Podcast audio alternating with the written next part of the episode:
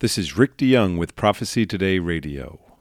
As the Ukrainian crisis continues to escalate, there is a possibility that war in Europe could also trigger a war in the Middle East. That's the headline. Stay tuned for my interview with journalist Dave Dolan as we discuss this story and its significance in Bible prophecy. It's time now for Prophecy Today, a look at current events in light of biblical prophecy. While these negotiations are taking place with Iran and the United States, how do these preparations for war, either an attack from Israel to Iran or, as you just said, an attack from Iran on Israel, how do those factor into those negotiations?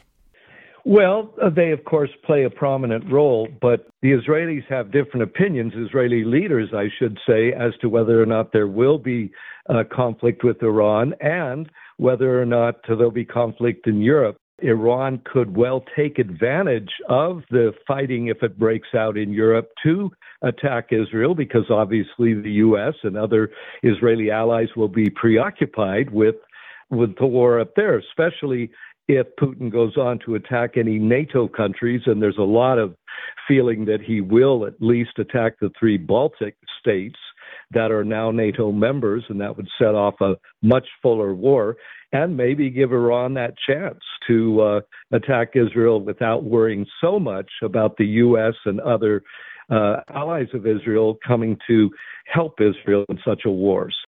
How close do you think we are? Would you be surprised next week, for example, if, if the Middle East was at war? I would not. No, Rick. Uh, we have such aggression going on already from Iran. I mean, three drone strikes within two weeks upon an Arab country, the UAE. And of course, they often attack Saudi Arabia, which is leading a coalition against the Houthis in Yemen. So there's a war going on there. We have action at sea quite often. We have action in Syria. We have action in Iraq.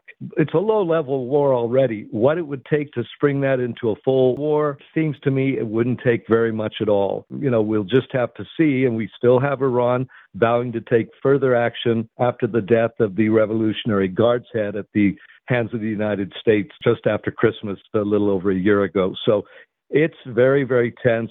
And again, if war does break out in Europe, as many think it will, that would vastly increase the chances of conflict also in the Middle East and possibly elsewhere. So that's just a reality. But as we've said so many times, God is on the throne, and uh, the Lord Amen. Himself told us in the last days there'd be wars and rumors of wars. And right now we have rumors of wars, but we have a lot of evidence on the ground that these wars are coming. And I think probably this year.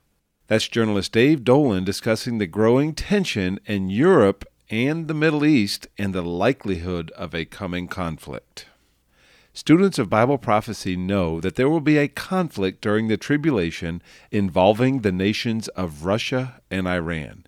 Ezekiel 38 2 talks about Gog of the land of Magog, that would be modern day Russia, leading a coalition of Islamic nations against the Jewish state of Israel. Iran is mentioned in Ezekiel 38 5, where it is referred to as Persia as being part of this coalition.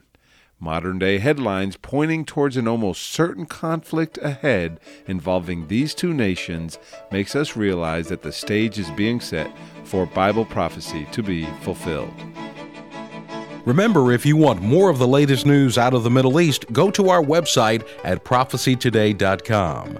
There you will also find information for a better understanding of biblical prophecy as it relates to our world today. Our toll free phone number is 8 Prophecy 8.